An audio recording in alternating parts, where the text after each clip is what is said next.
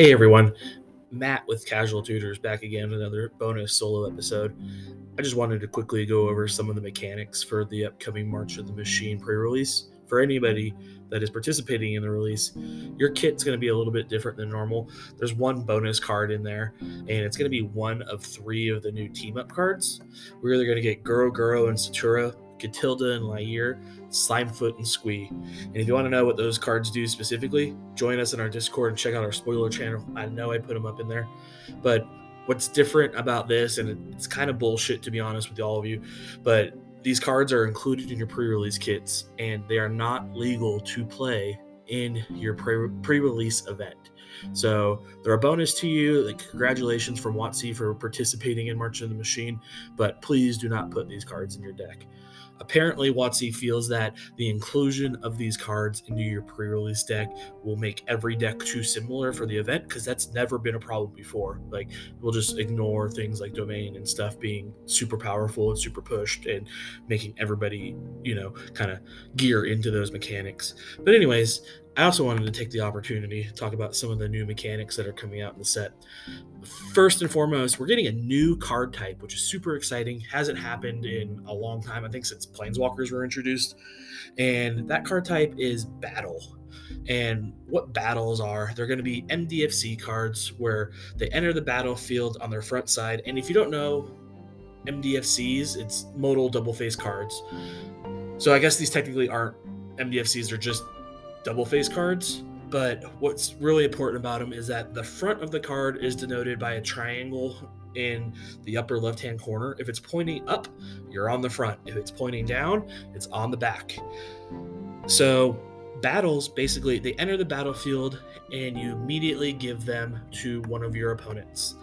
Your opponents can defend them like planeswalkers, but they have counters on them similar to planeswalkers as well where is, is the counters tick down to zero they will flip over under your control again and they all have something that triggers when they enter the battlefield that benefits you.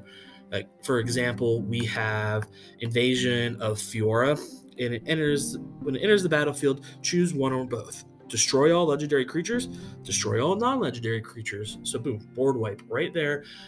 Enters under your opponent's control, they defend it, and if they fail to successfully defend that card, it's going to transform into Marchesa Resolute Monarch. She's a 3 6 Menace Deathtouch. Whenever she attacks, remove all counters from up to one target permanent. So, if you have more battles on the battlefield and Marchesa gets in there and attacks, boom, you got another battle right off the bat, back to your side. But that's not all she does. At the beginning of your upkeep, if you haven't been dealt combat damage since your last turn, draw a card and lose a life.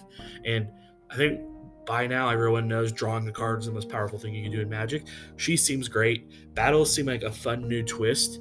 Uh, definitely going to be giving those a shot this weekend at the pre-release, and you know I'm interested to see how they change up Commander decks and stuff like that because it seems perfectly tuned for Commander. The next mechanic that we have that is returning actually are just more transforming double face cards. So we see this with Praetors, and I believe there's a few other in the set. But basically, same thing as with the battles. The front side of the card is denoted by the triangle that is pointing up, and the back side of the card is denoted by a triangle pointing down. And there's several of these. Lizard, Wizards um, shows Elesh Nornoff on their website as an example. And yes, all five Praetors are in this set, and they are very cool because the front side is the creature praetor the back sides are sagas that they transform into go through their three chapters and then transform back into the praetor on the first side. So you're not losing your card. They're getting huge benefits from these sagas and just the benefit of these super powerful praetor creatures a new mechanic that is coming is the backup mechanic.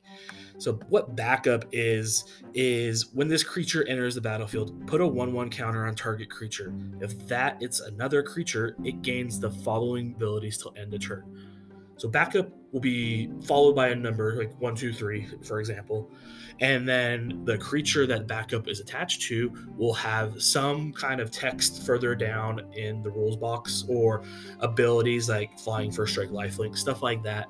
So these are, you know, even more of a huge boon. We see it with uh, other cards that will grant flying or first strike or lifelink at the beginning of combat. And those are super fun, adaptive ways to gain keywords on cards that normally don't. Uh, obviously, putting keywords on cards that are already broken is super good. I don't have to explain that to you all. So, battle seems super exciting. Plus, it's 1 1 counters on top of that. Who doesn't love just beefing everything up? Next new mechanic is incubate. What incubate is, is again, it'll say incubate and then have a number following. So incubate three is what I'm going to use for this example. And it's create an incubator token with three one one counters on it and two transform this artifact. It transforms into a 0 0 Phyrexian artifact creature.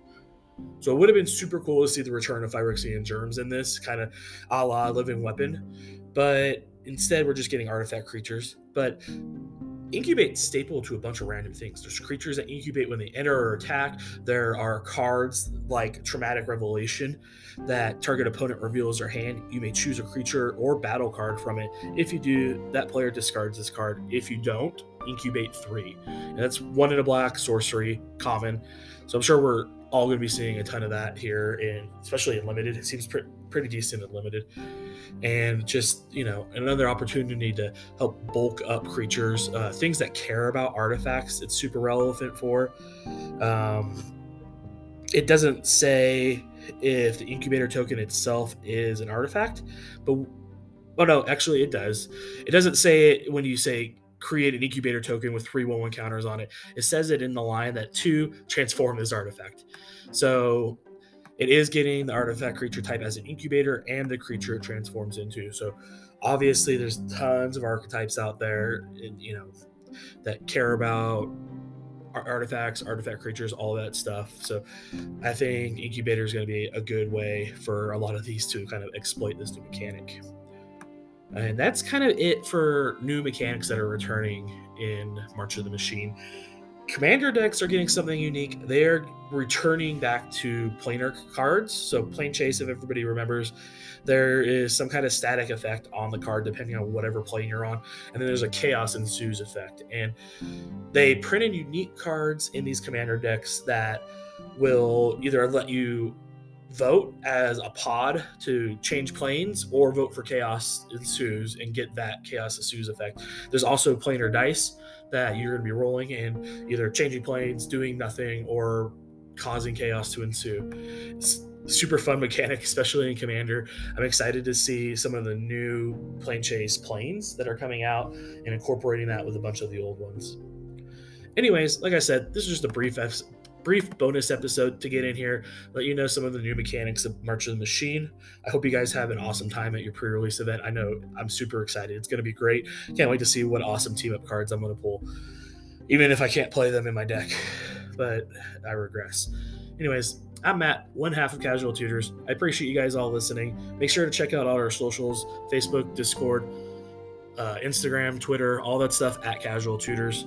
Uh, Linktree is always in the description. Uh, check it out. Take you everywhere you ever wanted to go to get information on us. Again, appreciate all the support and love you guys show. We're gonna keep growing, keep doing this, and you know, we'll talk to you again next week. Thanks, everybody.